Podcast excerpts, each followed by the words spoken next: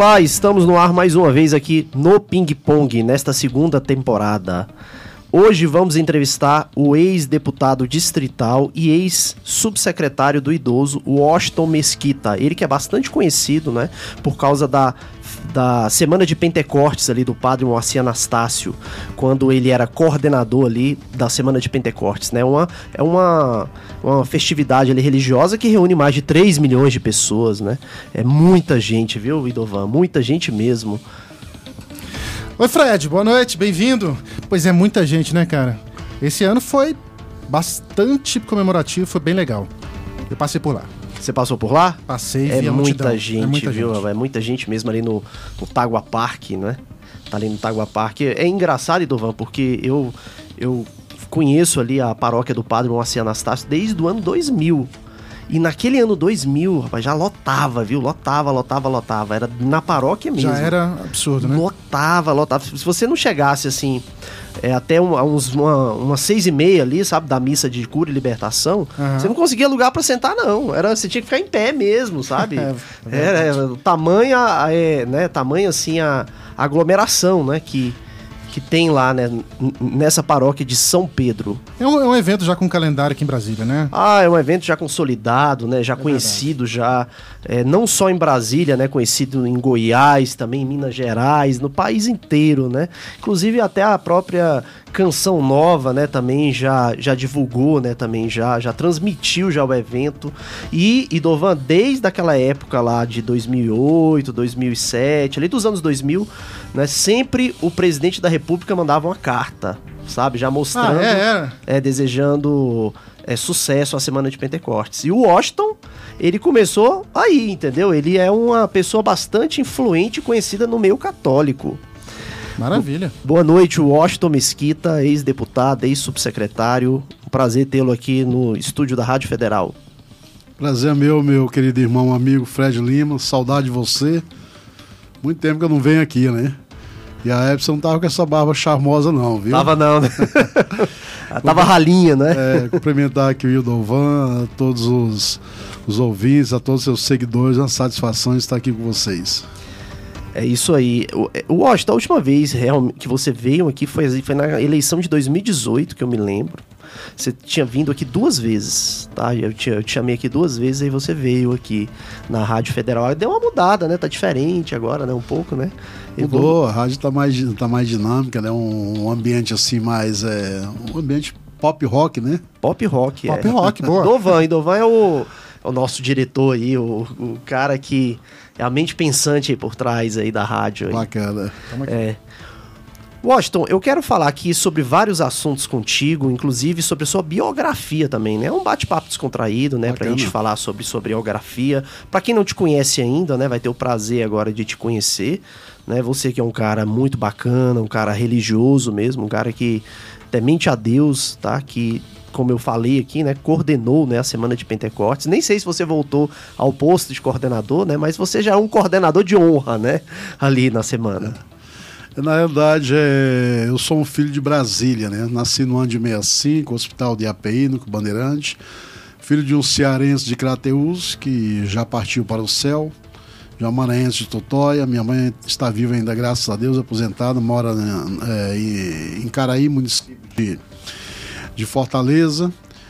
E tem uma história de superação, né? Aos cinco anos de idade, nós perdemos nosso pai. Meu pai saiu de casa, deixou minha Cinco mãe anos. é, com a responsabilidade de criar três filhos. 10 anos de idade eu já perambulava pelas ruas no Bandeirante com a caixa de engraxate nas costas. Mas seu pai é vivo aí? Já Não, é meu vivo? pai faleceu com 40 anos, faleceu bastante tempo. Eu já engraxava o sapato, vendia jornal, laranjinha. Isso para quê? Isso para ajudar na subsistência da minha mãe e dos meus irmãos. Ter o direito de estudar. E sou uma pessoa que sempre segurei na- nas mãos de Deus, confiante em Deus. Quando você fala temente, deveria ser mais temente, porque a gente, a gente sabe que é falho e pecador, né? Bom se a gente fosse 100% temente. É, o temor a Deus é uma progressão, não é? Que a É. gente, é, a gente é algo dinâmico, né? A gente nunca para em um temor, a gente tem sempre que buscar graus, né, de temores. De, É de verdade, temor. mas a gente vai amadurecendo, vai crescendo, o tempo vai nos, vai nos ensinando e É, é uma virtude do ser humano procurar se corrigir. Eu tenho procurado me corrigir, espero me corrigir ainda muito mais, né? Para chegar nesse grau de temência e também chegar num grau de santidade para esperar a salvação em Deus, né? No que. Então, como eu te falei, eu fui aos 12 anos também, já trabalhava na Feira do Guará. Então, sou um filho da superação. Aprendi a trabalhar, respeitar ao próximo correr atrás dos meus objetivos, né? É, Pentecoste, eu conheci o Padre Moacir há 23 anos atrás, quando eu vinha do Recanto das Emas, um empresário falido, quebrado, uma depressão em último grau. Eu era católico batizado, mas não evangelizado. Tem essa diferença, né, hoje, né? Tem, uns, tem um católico de BGE é. e tem um católico evangelizado, né? E eu não sabia o que, que eram os dons do Espírito Santo, os carismas, não sabia nada. Eu sei que na terceira missa eu precisava de uma libertação, eu precisava vender uma empresa falida no Recanto das Emas. E aí me falaram que tinha um padre em Taguatinga Sul, que tinha uma pregação muito bonita, que as missas dele estavam acontecendo muito milagre. Foi até uma prima da minha esposa que nos levou lá. Eu participei da primeira missa, nada aconteceu. Eu também não entendi o que estava acontecendo naquela celebração. A segunda missa, para mim, também nada afetou na pessoa no, no, momento que eu estava vivendo. Mas na terceira missa aconteceu algo interessante que mudou a minha vida e resolveu a minha situação. O padre é um profeta. Ele tem um dom de cura, um dom de libertação, um dom de ciência, revelação, um dom muito forte da interlocução interior, é onde o Espírito Santo, Jesus Cristo, se comunica com ele. E era uma missa de, de cura, como você bem sabe. No final da missa, eles põem o Santíssimo, segura no acessório, fecha os olhos e o dom que Deus deu para ele vai passando uma legenda e ele vai revelando o que está acontecendo. Nessa direção tem uma pessoa sendo curada de câncer. Nessa está desempregado, está arrumando emprego. E foi fazendo as revelações conforme o Espírito Santo ia anunciando para ele. Mas chegou num determinado momento, eu fiz um questionamento interior. Falei, esse padre ouve os pecados do povo, põe essa peça de metal aí em cima do altar, né? E começa a falar, a anunciar os problemas que as pessoas estão passando aqui. E eu pensando isso no meu interior, mas sem saber o que estava acontecendo, que era uma graça de Deus, né? E nesse exato momento eu tava, tinha umas 3 mil pessoas nessa missa, eu estava no corredor central, na parte final, ele apontou o dedo na minha direção e falou: você, incrédulo, está chegando aqui hoje pela terceira vez do Recanto das Emas, com a dívida humanamente impagável, uma depressão em último grau. Quem está te falando isso não é o Padre Moacir, é o Deus que te conhece. Nesse momento você está liberto da depressão. Desceu um fogo pela minha cabeça, queimou meu corpo todo. E muito tempo não senti uma paz como eu senti naquele dia. E disse mais: em 15 dias tu vai vender a tua empresa pelo preço, não pelo preço que merece, mas pelo que você precisa e a sua vida vai começar a mudar. E assim aconteceu. Fui liberto 15, uma semana depois, não chegou nem a 15 dias. Eu tinha um, eu tinha um supermercado, só com as instalações, duas Kombi, um lote. Valia 180 mil a preço venal naquela época, eu devia 300. Jesus Cristo mandou uma pessoa para comprar por 313. Olha que negócio bacana. 313. Jesus é bom de negócio, né? É. Não valia. É bom deixar bem claro que não valia. Mas era o que eu precisava. 300 mil eu paguei todos os meus credores, me sobrou 13 mil reais para me viver. Durante um ano eu fiquei desempregado, subsistindo com em torno de mil reais por mês, entendeu? E aí eu comecei a frequentar as missas, entendeu? Fui atraído. Como Pedro foi pescado naquela pesca, eu também fui pescado pela graça de Deus. E me identifiquei muito com o ministério do Padre Moacir, com a pregação, o jeito dele falar, né? A forma dele celebrar de uma forma assim extasiante. E aí, quando Deus instituiu no coração dele a semana de Pentecostes, ele convidou eu e minha esposa para sermos os coordenadores geral. Fiquei na coordenação geral há 12 anos, carregando aquela paz. Na realidade, Deus me preparou, me capacitou, junto com o padre, para a gente dar uma formatação no evento. Né? Primeiro ano, você bem lembra, era na paróquia São Pedro com 3 mil pessoas. Segundo ano já pulou aí para umas 10 mil pessoas. No terceiro e último ano na São Pedro tinha mais de 30 mil pessoas. Então, nós tivemos que colocar telões lá fora, som, e todo um aparato, toda a estrutura para acolher aquelas pessoas. E depois a gente foi para o fomos para o Pistão Park Show, aqui de frente à Católica, não tem mais, agora lá são prédios residenciais. De lá nós voltamos para a Facita, ficamos um tempo na Facita, acho que foi três anos. E depois fomos para o Parque Leão, que tinha uma capacidade aí para 600, 700 mil pessoas. Eu me lembro. Ali é. na entrada do recanto, né? A é, na entrada do recanto Nossa, eu me lembro. Aquilo ali tinha que parar carro ali no gramado, em cima, assim, da, da daquela área verde, porque não dava para é, e a pista, chegar lá. É, o acesso, a pista era muito perigosa, né? Uma pista de alta velocidade dos carros que estão indo para Goiânia e dos que estão vindo de Goiânia Uma BR, na Brasília. verdade. É uma ali, BR, né? né? Mas nunca houve nenhum acidente, graças a Deus. A gente teve que preparar o Parque Leão para receber esse evento. E aí no terceiro e último ano lá que houve a, aquela chuva maravilhosa, você lembra? Lembro, lembro. É uma chuva espetacular, até o presidente Sarney estava lá na época lá, o padre falou, ó, oh, leva ele lá para embaixo da tenda, e eu achei bonita a atitude dele, ele falou, não, se todos aqui estão se molhando, eu também vou me molhar. E ele ficou lá, claro, se molhando, né? por um guarda-chuva, mas chuva muito forte, acabou molhando ele, mas participou da missa, né? E depois do Parque Leão, a gente sentiu a necessidade de ir para um lugar mais amplo, um lugar mais seguro, mais a, a, acessível à comunidade católica, aos fiéis que, que acompanham o Padre Moacir. E Deus nos direcionou o Tagua Parque. Quando ele chegou naquele Tagua Parque, meu irmão, só tinha lixo. Lixo, entulho, um matagal terrível. E o padre tem esse dom então, quando ele chegou lá, nós, eu falei, pá, do, na entrada tá, do lado direito não tem, porque é muita rede de alta tensão. Do lado esquerdo é um matagal, não tem estrutura nenhuma, não tem nada. Como é que vamos fazer um Pentecoste aqui? Ele falou assim: se vira.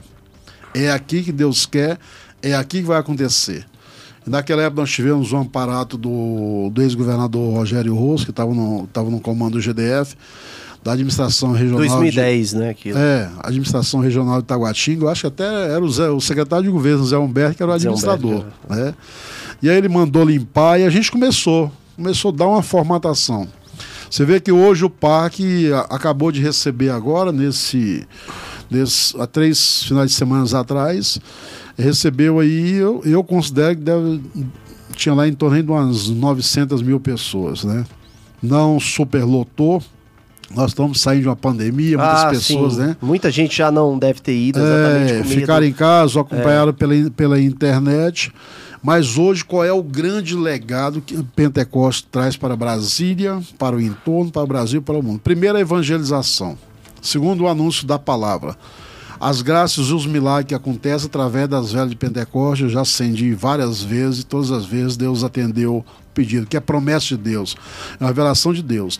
Maltagua Parque hoje é um parque belíssimo, é um parque belíssimo, cheio de equipamentos públicos, totalmente frequentado. Na minha época, quando eu estava na Câmara como deputado distrital, o então governador era o Agnello, eu solicitei ele a retirada da rede de alta tensão que passava no meio do parque. A princípio nós iríamos fazer uma compactação, mas o custo era muito alto, mais de 14 milhões de reais, e o GDF estava com o orçamento apertado, então não fez a compactação daquela rede, mas afastou ela bem para a lateral, próximo às casas. Então hoje não tem risco nenhum das pessoas ali andar de bicicleta, soltar sua pipa, prática esportiva, entendeu? Tá um lugar belíssimo. Washington, interessante porque olha só, eu me lembro que em 2004 o meu testemunho foi para aquele jornal Tempo para Deus, eu nem sei se existe mais. Tempo para Deus. Ele agora me parece que é online. É online, né? É, porque a impressa é muito caro, né? A impressão é, é muito cara. Eu, eu, me lembro que no ano 2000 eu ia lá, eu fui lá, né? E assim, é, eu tinha sido evangélico por três anos. Aprendi muita coisa boa lá entre os evangélicos, leitura da palavra, tudo, né? É, conhecimento das escrituras. Só que eu tinha uma aversão a Maria que é a mãe de Jesus. É mesmo. Eu não gostava de Maria. Uhum. Eu aprendi, assim, eu aprendi muita coisa boa lá, mas eu aprendi uma coisa ruim. Só que depende da igreja também, né? Eu, eu quero aqui dizer clar, claramente aqui, viu? É, pro telespectador aqui, que tem muitos evangélicos aí que respeitam Maria, claro, sabe? Sabem da importância dela e tudo. Agora tem algumas igrejas que tratam ela de forma muito, né? Assim, como se ela fosse um ser humano qualquer, né? E, poxa, gerar em seu ventre a segunda pessoa da Santíssima Trindade... É, muitas não... vezes acham que a gente idolatra Maria. Nós não idolatramos Maria. Nós respeitamos como a Santa Mãe de Deus, aquela que foi escolhida por Deus Pai Todo-Poderoso para conceber o seu filho e trazer a salvação a este mundo. Porque Isso. se não fosse através do sim de Maria, como é que Jesus Cristo ia vir? É. Ia aparecer de repente? Não. E Deus, em- e Deus em tudo ele é perfeito. Quando ele escolheu Maria, porque ele queria que o seu filho nascesse no seio de uma família. Para dizer que a sociedade, a base da sociedade é uma família. Então nós, é, nós amamos Maria, respeitamos Maria, veneramos Maria e Homenageamos ela, né? e reconhecemos, né? e é uma mãe, né? Nossa Senhora é mãe. Quantas vezes eu já pedi a sua intercessão e ela pediu o seu filho Jesus Cristo e a graça aconteceu. É bom deixar, é o que você falou bem claro: quem salva é Jesus Cristo. Quem cura é Jesus Cristo, quem liberta é Jesus Cristo. Ele que merece toda a honra, todos os méritos, todos os louvores, toda a adoração. Mas ela é a mãe dele, né? Ela é a mãe dele. E eu tinha essa versão. E aí eu fui na missa do padre Moacir, uma tia minha me chamou, e aí uma vez me deu na telha, assim, ah, deixa eu ir lá pra me ver como é que é. Ela disse que é igual os evangélicos, tem dons, tem revelações. Eu cheguei lá. Aí eu fiquei lá encolhidinho, lá na parede, assim, no momento das revelações, o padre apontou o dedo certinho. Foi? Onde eu estava, falava assim, ali tem um jovem, Ah. você é evangélico, Aham. é, você tem uma raiva de Nossa Senhora muito grande. E Deus está mandando. Hoje Deus está te esclarecendo o que é a Igreja Católica. Aham. E neste mesmo dia, eu tinha conversado com um amigo meu, que hoje é até pastor, falando que eu não acreditava na intercessão pós-mortem. Aham. Porque existe a intercessão Aham. na terra, né? De, Claro. de um interceder pelo outro. Mas eu não acreditava que lá em cima Aham. pudesse interceder diante de Jesus. Eu não acreditava nisso É o papel dos santos, né? que é o papel deles. E assim, não é diante do pai, é diante do filho que se intercede. Jesus é o cabeça da igreja, Verdade. né? O corpo intercede ao cabeça. E aí eu não acreditava nisso. E aí ele apontou, falou assim, ó, e tudo isso está acontecendo por aquilo que você disse que não acredita, que é a intercessão dos santos. Em nome de Jesus. Ele falou, rapaz, quando ele falou isso, eu falei assim, ali eu já comecei a mudar. Isso mexeu comigo, sabe? Com a minha estrutura religiosa. Eu comecei a ver, pesquisar e tudo. E aí que eu fui entender. Eu fui entender que essa intercessão dos santos, que foi citada aqui, é diante de Jesus, não é diante do Pai. É verdade. O, Je- o Jesus é o único mediador de salvação aqui diante do Pai. Mas é diante de Jesus, o pós-morte, tanto quem está na terra quanto quem está no céu.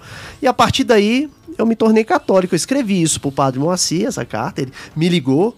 Ô, meu amigo, esse testemunho vai ser muito bom. Aquela Foi voz dele. publicado o tempo para Deus. Foi, né? foi publicado lá, deu, o pessoal leu bastante tudo. Então, assim, eu, eu tenho esse, esse carinho lá pela paróquia São Pedro, viu? Essa história de, de, de vida lá, religiosa lá também. É, de conversão lá, né, ao catolicismo. Agora, Washington, é. Qual o seu time favorito? Vamos lá. O seu time, você torce pra que time? Time favorito? Não, você torce pra que time? Eu, Eu- falo time eu favorito. nasci Porque tem gente que no Rio torce pro Botafogo e no, em São Paulo torce pro São Paulo. Né? Fica meio complicado.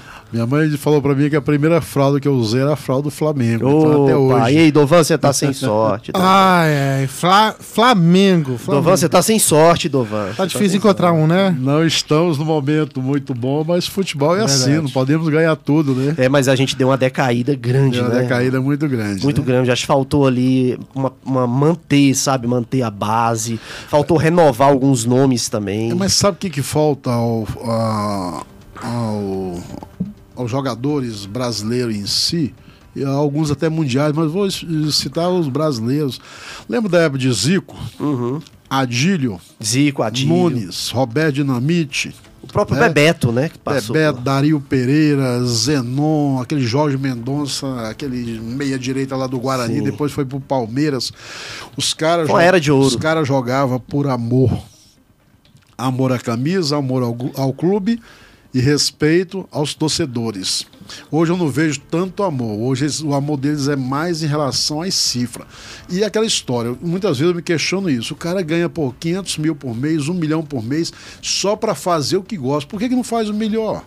Por que, que não faz o melhor? Né? Falta muito Exatamente. isso, é muito dinheiro que esses caras E ganham. hoje o Neymar tá colhendo isso, né? Porque, por exemplo, ele foi lá pro PSG, né? É um salário altíssimo que pagam pra ele. E ele não correspondeu a, É. a- ao que esperavam dele. Talvez não, não ser um Messi, mas ser, vamos supor assim, um jogador melhor, né? Um jogador que, que tivesse uma consistência melhor, né? Dentro É. de campo, né? Porque ele oscila muito, né? Tem jogo que ele tá jogando bem, tem jogo que ele já tá, não faz nada. Então, assim, é, eu, essa é a última Copa, esta Copa que vai ter este ano, é a última, né? Pro Neymar, ele Verdade. já tá já com 30 anos já. O tempo passou para ele e se ele ainda ganhar um título de melhor do mundo, vai ser um milagre aí, viu? Sabe qual é o grande problema do Neymar? Que todos os dias, quando ele, ele põe a cabeça dentro do travesseiro, deve, deve ficar pensando: o que eu preciso comprar ainda? aonde o meu dinheiro pode chegar. Ao contrário, meu e seu, somos trabalhadores, a gente fica pensando, vamos pagar as contas no início do mês, honrar os compromissos do lar, né? É, é um dom que Deus deu para ele, como deu ao Pelé, deu ao Zico, deu ao Maradona. Eu acho que o, o, dom que ele tem tem os seus méritos, mas eu acho que devia devolver a, aos é, as, os fãs, né? Aos fãs dele, principalmente ao povo brasileiro, em bola, jogar, maturidade, né? Dar o melhor dentro de campo, dar, fazer o melhor dentro de campo. Você lembra quantas vezes o, Gigo, o, o Zico jogou com infiltração no joelho direito? Nossa, várias, várias, várias. Várias vezes, uma dor terrível. Inclusive na Copa lá de 86, quando ele perdeu o pênalti lá, né? Que crucificaram ele, ele tava machucado ali, né? Todo mundo sabe disso, né? Ele tava machucado naquele pênalti, né? Quantas vezes Ayrton Senna dirigiu a, a, o carro dele ali no sacrifício, né? Sem forças, uma dor insuportável, um calor terrível. Mas amor à nação, né? Amor ao, aos seus seguidores. E eu vejo o Messi fãs, que ele né? tem esse amor, viu? Ele pode estar tá é. machucado, que ele ainda né? Ele vai. Messi sempre procura dar o melhor de si. O melhor de si. É um eu acho que tá faltando isso pro Neymar. Acho é, que o Neymar tá precisando. Exemplar ele. O Neymar tá precisando esquecer um pouco o dinheiro que já ganhou, porque já ganhou muito dinheiro, é. sabe? E agora, né, servir a pátria, né, como, como jogador da seleção e também corresponder aquilo, né, que a confiança toda que depositaram nele, como o, presidente do PSG, né? Aquela, o Neymar entrou ali com pompa e circunstância ali, é, verdade. Né, na, na, na, na época ali que contrataram ele, né? Pois é, é, Washington, a sua primeira eleição foi em 2006, não é isso? Você 2000... obteve 8.312 votos. Né? É, 2006, contar uma particularidade, eu já era para ter sido eleito em 2006, mas eu acredito que, como a, o meu chamado para a política é um chamado profético, até porque eu não tinha o dom da palavra, eu não era o líder que eu, que eu sou hoje, né? E 2006, quando eu disputei aquele pleito, eu estava afiliado ao PSL. Faltando três dias para findar o prazo das filiações partidárias, o Arruda liga para o doutor Adelso Cardoso, que comandava as nominadas do grupo político dele. Perguntou, Você era afiliado ao Democratas, né, na época? É, aí, não, estava no PSL. Aí perguntou onde, onde é que está o Washington Mesquita. Aí está no PSL. Quem é que está lá com ele? Aí foi falando os nomes até chegou no Raimundo Ribeiro. Raimundo Ribeiro está lá, e Raimundo Ribeiro é uma pessoa espetacular, meu amigo, nosso amigo, grande advogado, né, um grande parlamentar. Acho que o Raimundo não lembra dessa história, não. Aí o Arruda falou assim pro doutor Adelso: o Washington Mesquita, tá, o Raimundo tá lá, tira, ele de, tira o Washington de lá que ele vai ter mais voto que o Raimundo. E me saí, me tirou. O Arruda me ligou, convidando para o PFL. Você vai ser eleito deputado no partido do, do governador. Eu sabia que ele ia ganhar aquela eleição. Fui para o PFL. Cheguei no PFL lá, quem estava lá? Eliana Pedrosa, meu amigo Leonardo Prudente, o Júnior Brunelli, Paulo Roriz, Rade, é, o jornalista Geraldo Naves, só tinha Nego Fera. Já tinha todo um circo montado para eleger Eliana, Leonardo, Paulo Roriz e o, e o Júlio Brunelli. Isso atrapalhou então é. a, a, sua Eu eleição. tive 8.312 votos, não é fácil ter 8.312 votos na primeira eleição, sem a maturidade, sem a experiência, sem a bagagem, sem um conteúdo político que eu tenho hoje. Raimundo teve 8.304 tivesse ficado no PFL, eu no PSL eu tinha sido deputado, mas não era o tempo de Deus.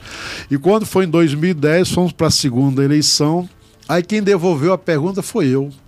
Eu perguntei para minha coordenação onde é que está Raimundo Ribeiro. Está no PSDB. Eu falei, liga lá para o presidente, vê se ele nos aceita lá. E prontamente o Márcio Machado aceitou todo mundo me chamou de louco. Você é maluco, rapaz? Ribeiro lá, deputado com mandato, indicação da Secretaria de Justiça, Administração Regional, o, o delegado Milton Barbosa, né? Milton Falecido, Barbosa. meu amigo, pessoa fantástica. O delegado Milton Barbosa tinha tido 23 mil votos, tinha um comando da administração do Riacho Fundo e da Secretaria de Desenvolvimento Social. Você vai para lá, só tem, tem o Zé de Mar das cidades, só tem nego fera lá. Eu falei para diga para esse está chegando mais um fera. E, e, o modelo de campanha daquela época era totalmente diferente, né? E tem o fato também, na época, o bispo proibiu, Dom João proibiu o padre Moacir de pedir voto para mim. Se você pedir voto para o Washington Mesquita, eu lhe tiro da, da paróquia. Porque na realidade ele, Dom João tinha um carinho muito grande, um apreço pelo Valério e queria que fosse o Valério da Maranata eleito, que é uma pessoa formidável, né? Mas aí o padre chegou para mim e falou: meu amigo, está acontecendo isso, isso, isso, eu não vou poder me eh, pronunciar para te ajudar. Eu falei, então, como é que vamos fazer agora? Ele falou: sai da paróquia, nunca esqueça isso, e vai para os lares, faz reuniões domiciliares. Em 90 dias nós fizemos 1.250 reuniões domiciliares. Nossa, é muita coisa. que eu estava mais jovem, mais magro, né? Tinha, tinha um pique, né, maior, Tinha né? um pique maior, entendeu? 1.250 reuniões domiciliares. Teve um domingo que eu fiz 20 reuniões num dia, cara. Nossa. Porque cada, cada local que você chega é um discurso diferente, cada lá é um discurso diferente, cada comunidade tem suas necessidades. E qual foi o resultado disso? 21.111 votos. eu, Muito fui, voto, é. eu fui o quinto bem votado daquela legislatura, daquele pleito eleitoral. Eu disputei a quarta colocação com a filha do Roriza, Liliane. Por 700 votos eu não passava Liliane nas urnas, né? E cheguei na Câmara, fiz um trabalho fantástico. Houve os, os acertos e houve os erros. Vamos falar então primeiro dos acertos aqui. Quais projetos assim você destacaria aqui para nós aqui que você apresentou e que se tornaram leis? O primeiro projeto foi o que acabou com o trote violento em Brasília e instituiu o trote cidadão. Porque no ano de 2010, no vestibular da UNB, no mês de dezembro, um jovem, não lembro o nome do jovem, só lembro do que aconteceu, passou no vestibular, veio, a, veio aquelas comemorações exageradas, alcoolizaram o rapaz, jogaram na piscina e o rapaz morreu. E quando eu vi aquele pai na televisão, dando entrevista para a Rede Globo chorando, falei: o primeiro projeto que eu vou defender na Câmara. Foi aprovado, sancionado, e de lá para cá, graças a Deus, você não ouve mais falar num trote violento. Trote cidadão é o quê? Doação de cesta básica, doação de, de, de sangue, é, visitar uma creche, vis, visitar um, uma instituição longa permanência para idoso, entendeu? Tem, tem várias ações, mas eu queria falar o, o que o mais importante que marcou o meu mandato foi o gabinete aberto. Todas as segunda-feiras, de 9 da manhã às 20 horas, eu atendia quem fosse a Câmara Legislativa por hora de chegada. Não tinha o tal do filtro. As duas secretárias cadastrando e o deputado atendendo. E eu só fazia uma pergunta: o que eu posso fazer por você, pela sua família, pela sua comunidade? Porque é daí que nascem os projetos. Mas o, a Câmara Legislativa hoje tem tanto projeto. Se você pegar ali o leque ali de projetos que são inconstitucionais, eu acho que não tem mais lei para ser criada em Brasília, não. E o papel mais relevante do deputado distrital é a representatividade. É claro, tem que fiscalizar as ações do Poder Executivo, sim.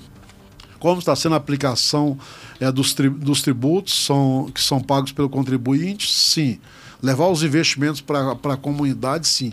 Mas a representatividade me enche os olhos. O que é representatividade? Você mora aqui nessa rua aqui em Águas Claras, a luz está queimada. Aciona o deputado para ele acionar a administração que vai acionar a SEB. O lixo está sendo recolhido, aciona o deputado, vai acionar a administração, vai acionar a SLU. A rua está cheia de buraco, cobra do seu deputado. Muitas vezes eu vejo as pessoas cobrando muito do governador. E a Câmara Legislativa para quê? Lá tem 24 parlamentares para quê? Que representam os segmentos da sociedade. São né? os ouvintes do povo, meu cara. São os ouvintes do povo. Tem que levar essas demandas aos deputados. É claro que muitos não gostam de atender a comunidade, da acessibilidade, como eu, sempre dei, entendeu? Mas tem que ouvir. Nós falamos agora há aqui do deputado Rafael Prudente. Me enche os olhos. Todas as vezes que eu vou no gabinete do presidente da Câmara Legislativa, Rafael Prudente, é lotar de gente por Rafael atender. É claro que ele é é, jovem, mas ele, ele absorveu esse espírito de ouvir a comunidade, ouvir a demanda, ouvir o, os líderes religiosos, os segmentos constituídos, a classe empresarial, tem que ouvir. Porque no ouvir a gente vai, vai saber qual é o, o que a comunidade precisa e depois levar o senhor governador. E como né? era a sua relação com o governador da época, o Agnello? Era uma relação maravilhosa. O Agnello é um cara que trabalhou trabalhou bastante, entendeu? Fez, eu acredito que ele fez um bom governo. O que atrapalhou o Agnello foi o partido. Ele não fez mais, porque infelizmente o PT não deixou de fazer mais. Ele não era nem do PT, né? Ele, ele era do PC do B. Era do e aí depois ele foi pro PT. Ele É. foi como se fosse é, um pássaro estranho no ninho, né? Chegou lá E a gente sabe como o PT é, né? O PT é bem corporativista aqui no Distrito Federal. Na verdade, o Agnelli tinha uma, tinha uma agenda uma agenda extensa, né? Fez um grande governo, né? É, não foi reeleito, né? É, não conseguiu ir para o segundo turno, mas eu acho que entre, por exemplo, uma comparação entre Agnello e Hollenberg, eu acho que o Agnello fez, fez bem mais que o Hollenberg em obras, entendeu? Muitas obras. Com o, certeza. BR, o BRT foi um exemplo, né? Ele tirou o BRT do papel, né? É, o pessoal fica falando do estádio nacional, mas não, você via na época que Brasília estava um canteiro de obras aí. É um grande erro que o governador Agnello cometeu, que eu falei isso para ele por duas vezes e ele reconheceu. Ele tinha que ter assumido a Secretaria de Saúde pelos seis meses. Ele, ele prometeu na campanha seis meses. Mas se ele tivesse ficado pelo menos três meses lá dentro da secretaria, lá despachando, sabendo qual, quais são os problemas, qual era a necessidade, entendeu? E, e dando o comando como governador, acho que o governo dele tinha ia ter uma avaliação melhor nas urnas. Né? Eu acho que a, é, faltou comunicação também, entendeu? A comunicação é, era muito fraca. E assim, o Hollenberg, nesse ponto, ele acertou ali quando ele trouxe o Luciano Suassuna, depois do Suassuna assumiu o Paulo Fona. Pô, Paulo Fona foi porta-voz do Roriz, né? É. Então isso ajudou ele. Isso ajudou ele a, a, O Paulo Fona fez até um milagre, botou ele no segundo turno, né, é, da eleição. Que porque, é um milagre mesmo. O que é um milagre, porque é. o governo dele, em termos de obras, não teve. Nada. O que foi? A desobstrução da, da orla do lago, gente. É. Para, que tá lá para, abandonada hoje, tá lá, né? É, para. Ninguém, ninguém quer é. saber daquilo ali, daquilo não. O pessoal quer saber é de obra mesmo, é de infraestrutura, saneamento foi, básico. Foi uma coisa totalmente errada. Por que, que não cobrava? As pessoas estavam cuidando da área pública. Ah, então se está ocupando aí 3, 4, 5, 6, 7 metros quadrados, paga e continua cuidando, entendeu? Eu fui ao, eu fui ao Canadá em 2011, na missão pela Câmara Legislativa, foi a deputada Celina, Patrício, o conselheiro Michel, Liliane Roriz. Fomos para Quebec e um dia nós fomos convidados para uma, um, uma festividade, acho que é 7 de setembro, lá na Embaixada do Brasil em, em Montreal. Nós pegamos a autovia. Aí, em determinado momento, eu falei, motorista, dá uma paradinha no, no banheiro, por favor, que eu preciso ir ao banheiro. Aí o cara chegou num lugar, ele parou, eu vi um carrinho de cachorro quente do lado, aí eu olhei, eu vi uma casa, falei, meu irmão, é, o senhor não entendeu, precisa ir ao banheiro. Ele falou, não, o banheiro aqui. Eu falei, o quê? Isso aqui que é o banheiro? Uma casa ali, quando eu entrei lá, cara, que espetáculo. Totalmente bem cuidada, sanitizada, tudo. Aí fomos lá com o meu cachorro quente. Eu perguntei pro, pro senhor lá, eu falei, quem é que cuida dessa, dessa casa? Tão limpa, bem conservada? Ele falou, sou eu para me ter para me ter o direito, ter a concessão de ter o meu trem de cachorro quente aqui, eu tenho que cuidar desse espaço, entendeu? Então é tudo isso aí é o que é, é visão de futuro, é visão visão administrativa, né? Mas graças a Deus que o Hollenberg saiu e o Ibanez está aí, está fazendo um excelente trabalho, né, meu querido amigo. E quais foram os erros que você aponta aí, que você cometeu? Você falou de acertos e erros, né, durante o seu Primeiramente, mandato. confiar em quem não merecia confiança, sem citar nomes. Segundo, eu montei uma, uma assessoria mais amiga do que técnica. Você vai é, desamparar os amigos? Não. Os amigos você pode aqui os amigos te, que trabalharam para você, te acolheram, levaram ao poder. Você apara nos espaços, vai ter em Secretaria de Estado, Administração Regional, empresa pública. Mas a assessoria na Câmara tem que ser uma assessoria totalmente técnica. Tem que ser a técnica legislativa e a técnica política para cuidar da parte de produção. Ou seja, eu trabalhei muito. Nós plantamos muito na hora de colher, onde é que estavam os frutos Está perdido. Só carta de indicação para as empresas de vigilância e conservação de empresas em Brasília, eu emiti mais de 3 mil cartas. Quantas pessoas não foram lá pedir para mim ajudar numa consulta, numa, numa, cirurgia? Quantas pessoas não foram pedir uma cesta básica? Eu tinha em torno de 250 cargos no, no governo, quando chegou na época da eleição. Só as 70 pessoas ficaram comigo, o resto foi tudo embora, entendeu? Por outros interesses. É, vale lembrar, não é, é, deputado, é que a o, o, o, deputado distrital ele é uma espécie de vereador aqui em Brasília, né? Exatamente. Na verdade, né? É o, e o deputado federal que está lá exercendo, né? Então, assim, é diferentemente dos outros estados, né? Onde tem ali vereadores nos municípios e tudo. Aqui é um vereador de luxo, né? O deputado distrital, né? Ele está ele tá ali diretamente mesmo com o povo, né? No dia a dia. É, o federal ele tem uma prerrogativa muito importante, né? Que é cuidar é, cuidar do, dos principais debates é, que envolve a nação brasileira, né, as unidades federativas, e trazer também parte do bolo orçamentário da União para o seu estado. É um assunto macro, né? O, o, o, distrital tem um assunto micro, mais é, ali é, ele participa cidade. da vida nacional, da discussão nacional, tanto que todos os estados estão representados na Câmara Federal e, e obviamente, no Senado, né? Agora, o deputado distrital não, é o que eu te falei. Ele é o agente comunitário. Eu sempre vi a, a política para mim como um ministério de serviço. Eu estou na política para servir trabalhar pelo bem comum, representar a família, a vida, a dignidade, a dignidade humana. Você e... se considera de direita, de esquerda ou de centro? Centro-direita. Centro-direita, né? Centro-direita. Não chega a ser a direita extremista, não, né? Mas não, não, não. O centro-direita. Eu mesmo. trabalho sempre pela composição, né? Eu nunca me vi como, como oposição. Na realidade, não sei nem mais se tem oposição no, no, no em Brasília tem oposição? Eu acho que não. No Brasil tem oposição? Também não vejo, não. Principalmente quando era PT e PSDB. Não, não parecia que tinha oposição, né? Parecia é. que era tipo um jogo de cena, né? Na verdade, assim, de um com o outro, assim, né? Que... Bons amigos, Bons né? amigos. davam, né? davam umas espetadas Discordavam, mas eram bons amigos. É, né? mas, mas bons amigos. E por falar nisso, Washington, antes da gente entrar aqui no seu trabalho de subsecretário né, do idoso, do, do, do, do, do governo atual, é, como você está enxergando o plano nacional aí? Temos aí uma eleição de acordo com as pesquisas, né? Não estou falando só de Datafolha, estou falando de todas. Uhum. Uma eleição acirrada, né? Lula e Bolsonaro ali com a diferença entre 8, 7, 10%, né?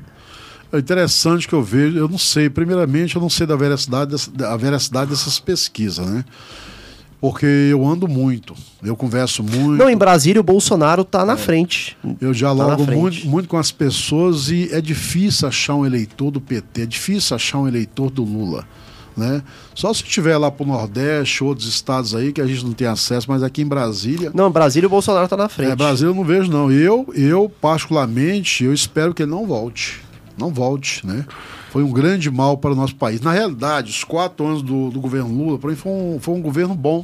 Os, os primeiros, os primeiros quatro, quatro anos do governo foi um, foi um governo bom, entendeu? Valorizou muito a, é, o, o, nordestino, o trabalhador. Política social, né? As pessoas pobres, levou a, a política social, ela, ela, deu uma, ela deu uma qualidade de vida de melhor. Fiéis para, ali, para né? O fiéis, né? Ajudou também o Só fiéis, que eu né? acho que quando eles descobriram o caminho da mina, descobriu o veio do ouro, aí a coisa começou a se perder. Né? Não, inclusive no primeiro mandato já teve um grandioso é. escândalo é. de corrupção que foi o um mensalão, né? Em 2005 ali com o deputado Roberto Jefferson, né? É, é, delatando, né? Aquele esquema que acontecia ali no é, Congresso se a gente, Nacional. se a gente pegar, por exemplo, só o que foi enviado para fora do BNDES, meu irmão, quantos hospitais não daria para construir, quantas escolas públicas, quantas escola, escola técnica profissionalizante, quantos poços seria cavado lá no semiárido nordestino, a transposição de São Francisco que, que não fez, tantas rodovias aí nacionais aí que não.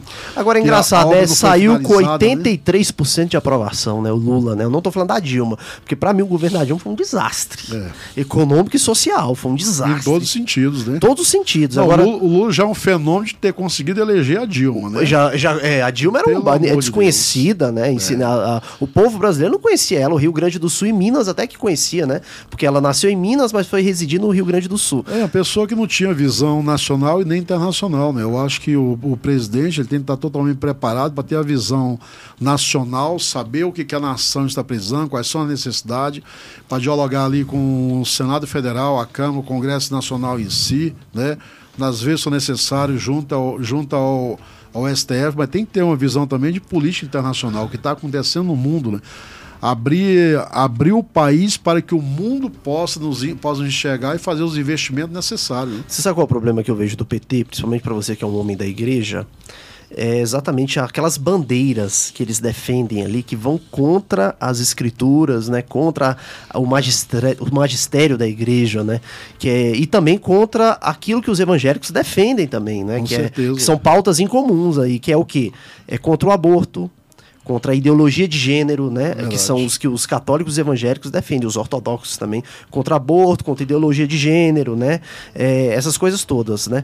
Contra homofobia, eu sei que as igrejas são contra também a homofobia, porque a homofobia é crime, amigo. Com certeza. Bateu em um homossexual tem que é. ser preso, né? É crime. Agora, ideologia de gênero, eu sei que que tanto católico quanto evangélico, ortodoxo, qualquer igreja aí é contra.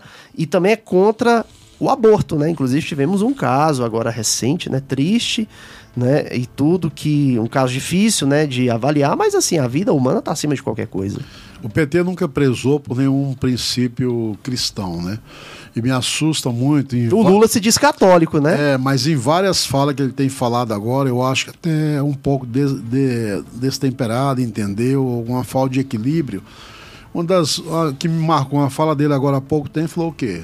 Eu eleito presidente, vou colocar os padres e os pastores no lugar deles.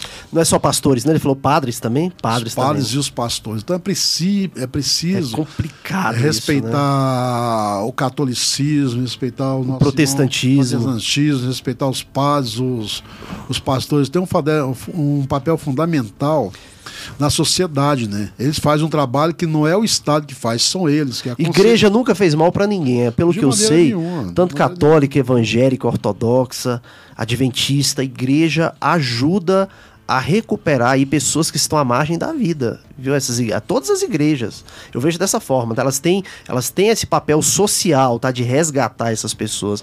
E quando o Lula diz isso, né? Que vai botar padres e pastores em seus devidos lugares, né? Ele acaba espantando, né? Esse eleitorado. Aí depois ele tenta se consertar, como ele falou dos policiais, né? É, na realidade, o que ele quer implantar no Brasil, sei que não, isso não vai acontecer, porque com fé em Deus ele não, ele não será eleito, né? Mas o que ele quer implantar no Brasil é o comunismo socialista, né?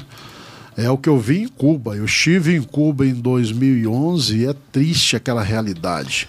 A pessoa ter três canudos embaixo do braço, entendeu? Não poder exercer os seus dons, a sua profissão, o seu aprendizado. Muitas vezes trabalhando como taxista para ganhar para ganhar 20 dólares por mês, receber um pacote de arroz, 2 litros de leite, 5 quilos de açúcar, 600 quilos de frango. 600 gramas de frango. E, e para a família subsistir, vai se virar o que o Estado fala, não tem direito a nada. A crescer, prosperar, se qualificar, entendeu? É, almejar um lugar ao sol. É triste, né? E o governo Bolsonaro, você avalia como economicamente, socialmente? Pegou uma pandemia, né? É, pegou o, o, o, Bolsonaro primeiramente, né? Ele pegou uma, uma pandemia terrível, né? E ele não acreditava que essa pandemia fosse tomar as proporções que tomou.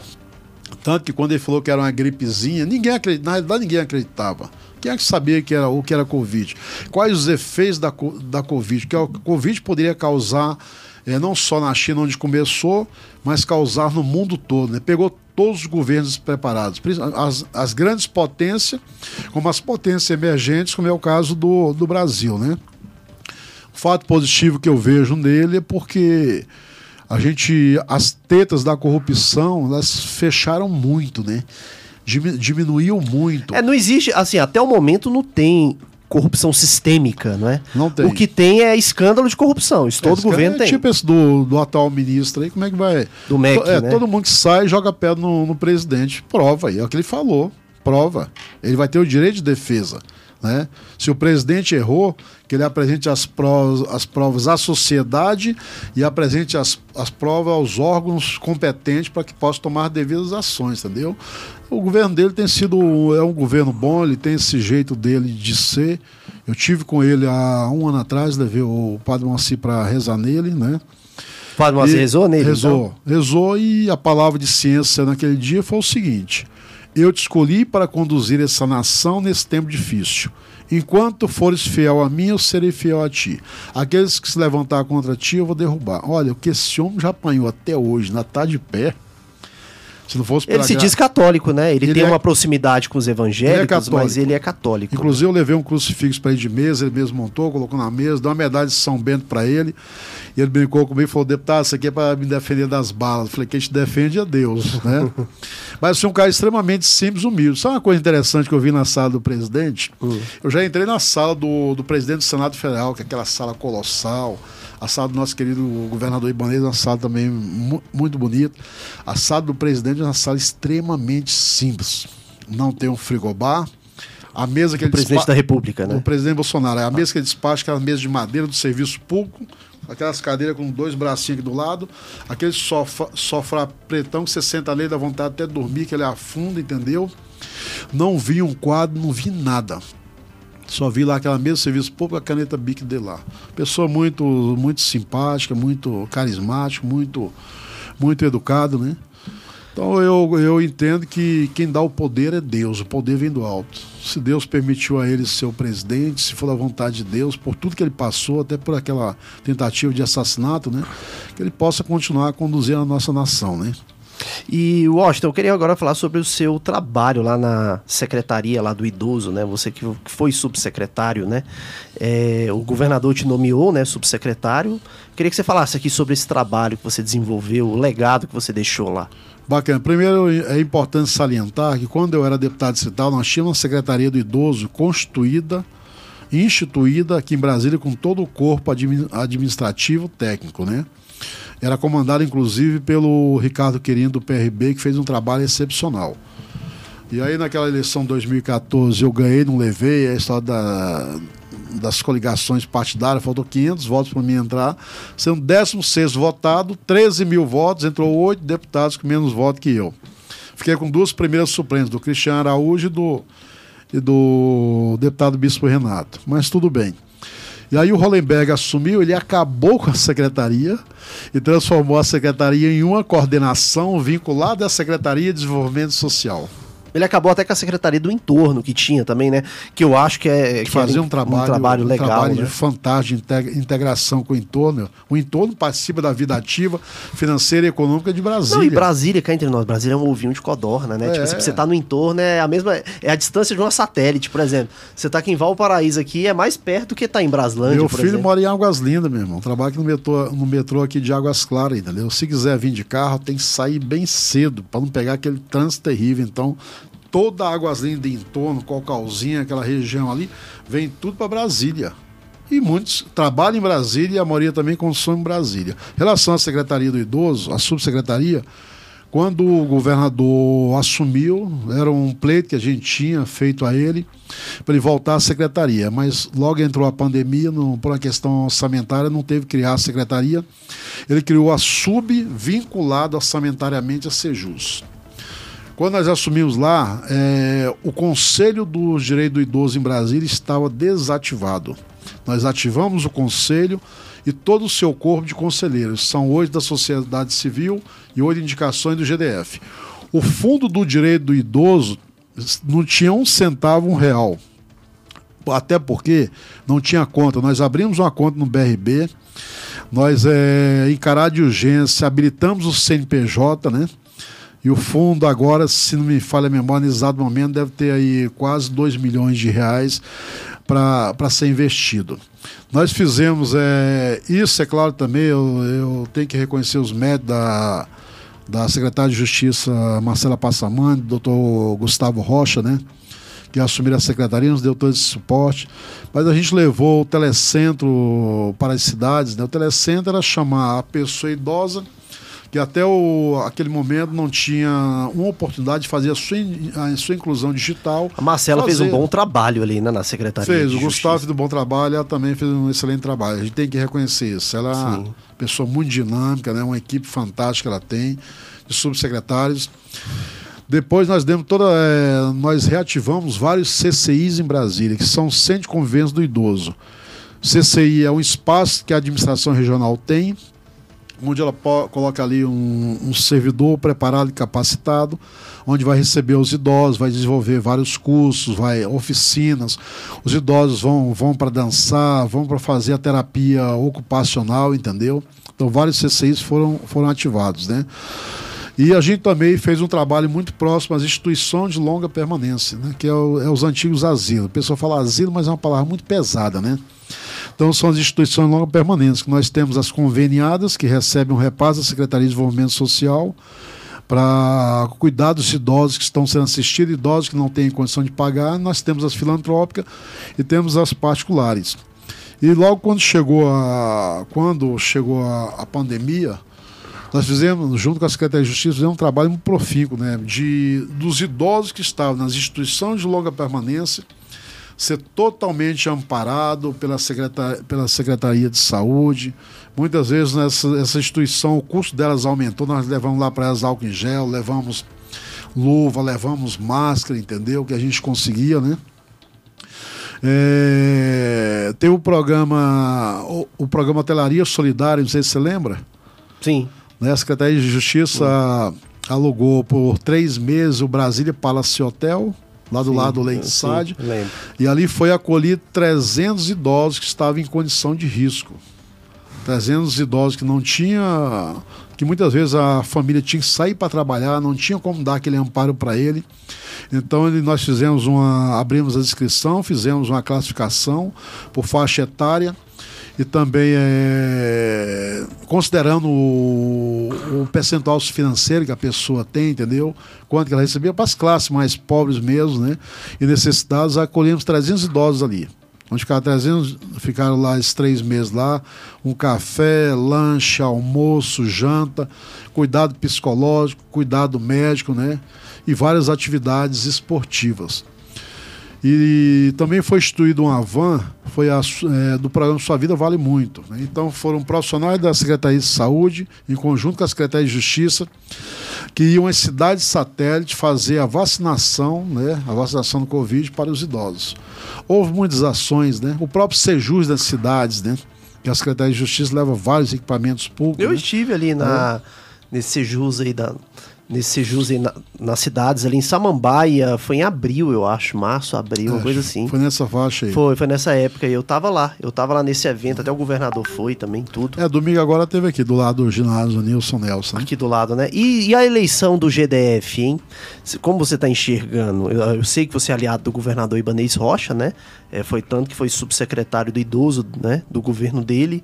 Como, como você tá enxergando? O Regufe lançou agora uma candidatura, né? Eu até achei estranho porque eu pensava, Washington, que o Regufe seria candidato a deputado federal, tá? Eu também. E eu acho que não é na política você é você é, descer um degrau de cargos não é algo eu não enxergo isso como algo que possa é, diminuir alguém até porque nós temos um presidente da república que era deputado federal Certeza. que nunca chegou a senador. Foi de, de deputado federal já pulou logo para cadeira e de nem presidente. É governador, né? E nem é governador. Nem de, governador. Deputado, de deputado pulou logo para cadeira de presidente da República.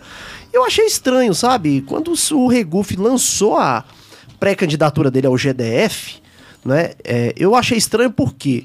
Porque eu vejo que o cenário atual é bem diferente do ano passado. No ano passado, as pesquisas de opinião pública davam o governador Ibanês, a Flávia e o Regufe quase no empate técnico, você lembra? O governador, de, de é, daquela época até agora, o governador deu um salto é. né, muito grande, né? Brasília está entregando em várias obras, né? Tem um túnel de Taguatinga que ainda vai ser entregue, tem um viaduto do Recanto. E aí eu pensei, Gente, olha, o Regufe é um cara muito inteligente. Eu acho que ele vai sair candidato a deputado federal. Eu acho que ele viu que não é a vez dele agora. Pode ser 2026. Agora eu acho meio complicado. E aí ele lança a pré-candidatura ao GDF, né? Com o Ibanês com 20% na frente, né? Nas pesquisas. Ele, pegou, ele pegou uma pedreira difícil, né? um páreo duro. Porque, primeiramente, o governador Ibanês nunca tinha sido um gestor público, nunca foi deputado estatal, federal, senador, tinha se candidatado nada. Inclusive, é interessante porque um ano antes dele tomar essa decisão, eu já conheci o Ibanez da, da, OAB, né, muito eficiente, talentoso, habilidoso. Eu liguei para ele, estava na fazenda dele lá no Piauí. Aí eu até brinquei para ele, trago, um, trago uma banda, um carneiro para mim, que até hoje ele está me devendo a banda desse carneiro. Eu falei, Ibanez, existe um caminho ser, existe um caminho a perseguir, eu vejo um caminho vitorioso para você. Se lançar o governador, mas não fui, eu fui candidato a nada, nem nas pesquisas eu apareço, nada. Depois nós tivemos mais duas conversas e graças a Deus se lançou. O que, que acontece? Ele é, assume o governo, vai tomar pé da máquina pública, que não é fácil, né? Administra... Pegou uma pandemia, como todos os governadores. Pega uma né? pandemia, né? como todos os governadores. Os serviços públicos não pararam, a folha de pagamento não atrasou, não atrasou um dia. Né? E olha o canteiro de obra hoje, são obras importantes, relevantes, né? Para a população de Brasília. Eu vejo que ele realmente é, tem sido um grande, um grande herói. Um excelente administrador público, né? Porque conseguir fazer esse tanto de investimento, onde parte dos recursos foi, foi, deve, foi, foi investido na saúde, na compra de, na compra do, dos EPIs, na compra de, de vacinas, entendeu? É, e, eu- ter, e ter obras relevantes ainda, né? Eu vejo que Brasília teve aí dois governadores, né, que são bem lembrados, que é o, o Roriz e o Arruda, né, antes da, da explosão da caixa de Pandora ali, né, tudo, ele estava muito bem avaliado. E agora o Ibanês se junta, né, a- se torna aí a, a trindade, né, da, da gestão da capital, né, porque o governo do Ibanês é, foi bem melhor do que o do Agnelli, muito melhor do que o do Hollenberg, né, isso Com aí... certeza. Isso aí é visível, eu acho que as pesquisas mostram isso, né? Se juntar os dois governos, não, tá- não tem a eficiência que ele tem. Não tem, é. O governador é muito inteligente, tem uma equipe muito preparada, ele é um cara muito sábio, é um cara visionário, ele pegou a máquina pública com muita, muito- muita facilidade, aprendeu muito rápido, né? E ele tem do lado dele ali o cara que para mim é um, é um fenômeno, é um trator, que é o Zé Humberto, é o É, secretário de sim. governo, né?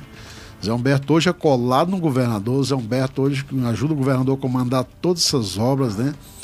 Então é o grande tocador de obras em Brasília hoje, é o secretário de governo Zé Humberto. Mas o Ibanês, é, mas quem é o governador é ele. Ele tem os seus métodos, ele que dá a diretriz, ele que diz o que, tem que ser feito, o que de- como deve ser investido os re- recursos públicos, né?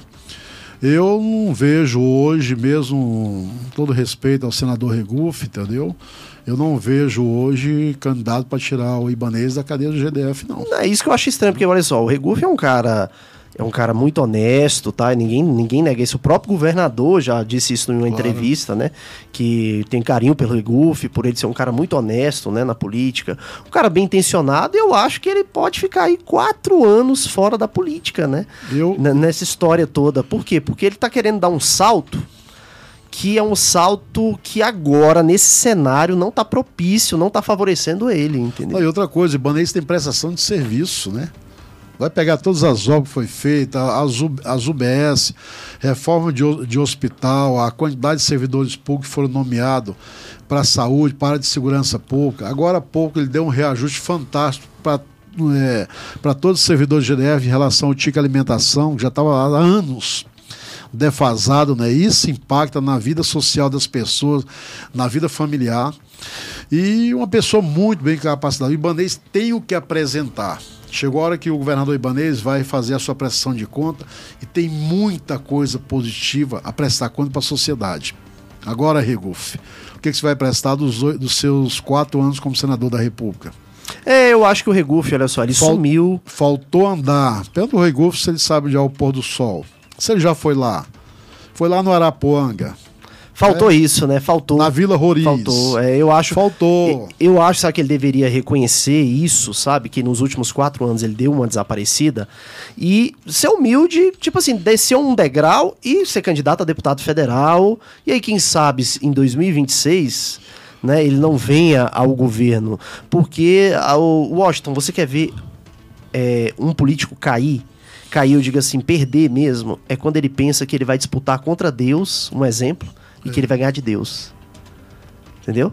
É. Independentemente de quem seja o concorrente, ele pensa assim: não, eu sou super poderoso, eu sou super herói, eu vou disputar aqui, pode ser quem for, e eu vou ganhar essa eleição. Porque, olha, tem uma diferença muito gritante de eleição pro legislativo e de eleição Pro pro executivo. É muito grande. Uma coisa é você disputar É. contra Magela e Jim. Outra coisa é você disputar contra um governador que está com a popularidade alta e que falta ainda entregar duas obras das mais importantes, que é o túnel de Taguatinga e o viaduto do Recanto. E aí, e aí- e aí a análise que eu faço Não, é... tem aqui do, do Noroeste, né? Tem, Noroeste. tem, tem também aqui. É, Você viu aquela ampliação lá do, da saída do, aero- do aeroporto para o eixo monumental? sim. Aquela ampliação, entendeu? Desafogou muito o trânsito daquela região. Então, e outras obras que a gente. Eu tive o. o- é, eu fui hoje a Sobradinho, mandei o Viário ali de, indo para Sobradinho. Que espetáculo aquilo, cara. Né? Como desafogou o trânsito, deu. é, deu deu qualidade de vida para as pessoas. Eu tô- As pessoas chegam mais cedo em casa, né? Eu tô focando ali em Taguatinga, o túnel de Taguatinga e o viaduto Recanto, porque você pega os colégios eleitorais aí que vão ser beneficiados. Taguatinga, Ceilândia, Samambaia, Recanto das Emas e Riacho Fundo 2 ainda. Ou seja, Vicente os- Pires, Águas Claras e, e Ardiqueira. esses cinco aqui que eu citei estão entre os maiores colégios eleitorais do DF. Então, assim, sabe, é- eu achei um pouco irracional essa candidatura do Reguf. Se fosse ano passado, com os três ali empatados ali, né, praticamente no empate técnico, tudo bem, ali você até entende. Agora, de lá pra cá, meu amigo, aí política é fotografia do momento. Você tira uma foto aqui, né, daqui um mês pode mudar essa foto. O governador for, tá crescendo, né? E não, não tá parando. Então imagina quando inaugurar essas duas obras aqui, o quanto ele tende a crescer mais ainda. Você já e outra coisa, onde o governador passa, ele é querido, é idolatrado, é a, a população vai encontrar ele para abraçar ele, tirar foto com ele, reconhece o trabalho dele. E o Ibanês, ele sabe aonde está investido cada real, cada centavo, cada milhão do orçamento que ele administrou. Ele é um fenômeno. Quando ele for para os embates começar a mostrar Isso que eu ia todos falar agora. investi- investimentos para a sociedade, a gente, ah, talvez eu e você vão ficar espantados, porque a gente não nem tudo a gente sabe. né? Isso que eu ia dizer agora, sabe? O Ibanês, ele é muito bom de debate. É. A gente viu isso em 2018 ali na eleição, né? Ele praticamente é, engoliu todo mundo ali, né? No debate ali, né? E no segundo turno com o Hollenberg, dava até dó, né? Às vezes assim, você vendo o Hollenberg tentando justificar aquele...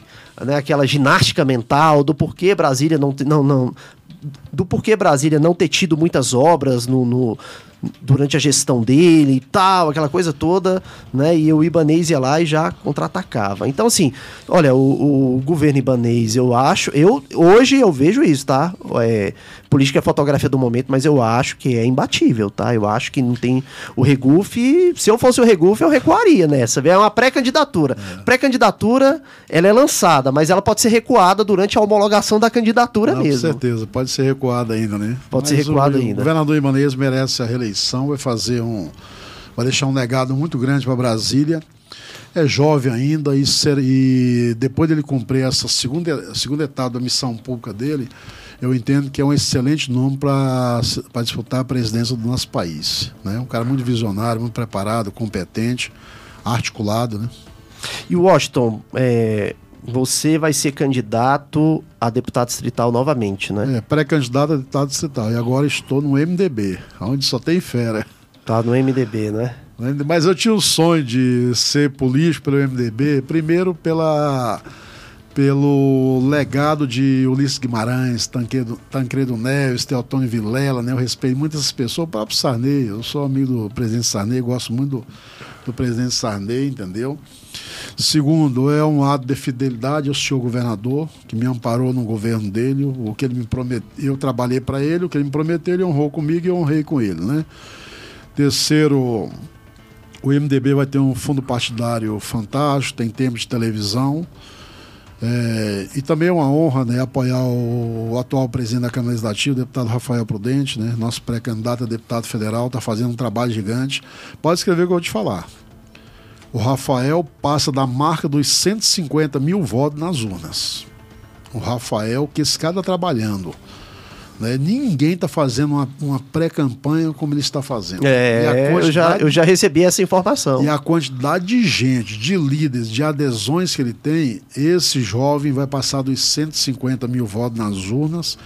E já o Cacifa também, para dar um voo maior em eleições futuras, que é um. É um, Um Senado, né? Uma, vai o vai ter Sen- duas vagas, né? Em É, o 2000. Senado e ele é jovem ainda futuramente ao, ao governo de Brasília, entendeu? E é nominado do MDB. O MDB só tem craque. Vou te citar o nome aqui: Filipelli, deputado Hermeto, deputado Tabanês, Yolando, meu, irmão, meu amigo Wellington Luiz, Cristiano Araújo, Thelma Rufino, Isomar, de Somar. É, o Gustavo Ares lá de Samambaia só tem gente fera. Esse modelo de campanha agora ele mudou completamente. Existe coeficiente eleitoral deve ficar em torno de 60, 65 mil a ser cumprido. Mas hoje os grandes partidos trouxeram pessoas com potenciais para fazer as super bancadas, né? Eu acredito que o MDB faz quatro. Como eu acredito que lá o PL do Arruda deve fazer três. O PP da Celina deve fazer três. Historicamente, o PT geralmente em Brasília faz dois. O PRB faz um federal e faz um distrital. Esse União Brasil ele vem muito forte também, ele vai fazer dois deputados. O grupo do Luiz Felipe Belmonte, que eu respeito muito ele, eu tenho um carinho especial pelo doutor Luiz Felipe, deve fazer também seus três deputados. O Lucas, que é um craque montar nominato, estrategista, Avante, fantástico, né? Ele tá mais no avante, não. Mas o Lucas, o Lucas, geralmente, ele faz dois. Em 18 ele pegou, ele tava no É, avante, ali ele conseguiu. deve fazer dois deputados agora, É. entendeu? Então, assim, a Câmara Legislativa ela deve ser comandada aí por quatro grandes grupos políticos, né? E, Washington, eu vou falar, o tempo já tá aqui, já, né? A gente já tá praticamente Passou encerrando. rápido, né? Passou rápido, é, o papo foi muito bom. Eu quero fazer um ping-pong rápido aqui Ok. contigo, aqui, em uma frase só. Tá. Aborto. Sou contra. Padre Moacir. Líder religioso. Ibanez Rocha. Talento da política. Lula. Lula, nunca mais. Nunca. é. Agnello Queiroz. Pessoa do bem, tem o meu respeito. Rodrigo Hollenberg. Nunca mais. Nem para federal. É, Câmara Legislativa. A voz do povo, a casa do povo. Papa Francisco. É o nosso grande líder religioso, o sucessor de Pedro, né? Sucessor de Pedro, representante de Cristo na terra. Evangélicos. Nossos irmãos queridos e amados. É isso aí então. Encerramos aqui mais uma edição aqui do Ping Pong. Passou bem rápido, hein, Dovan?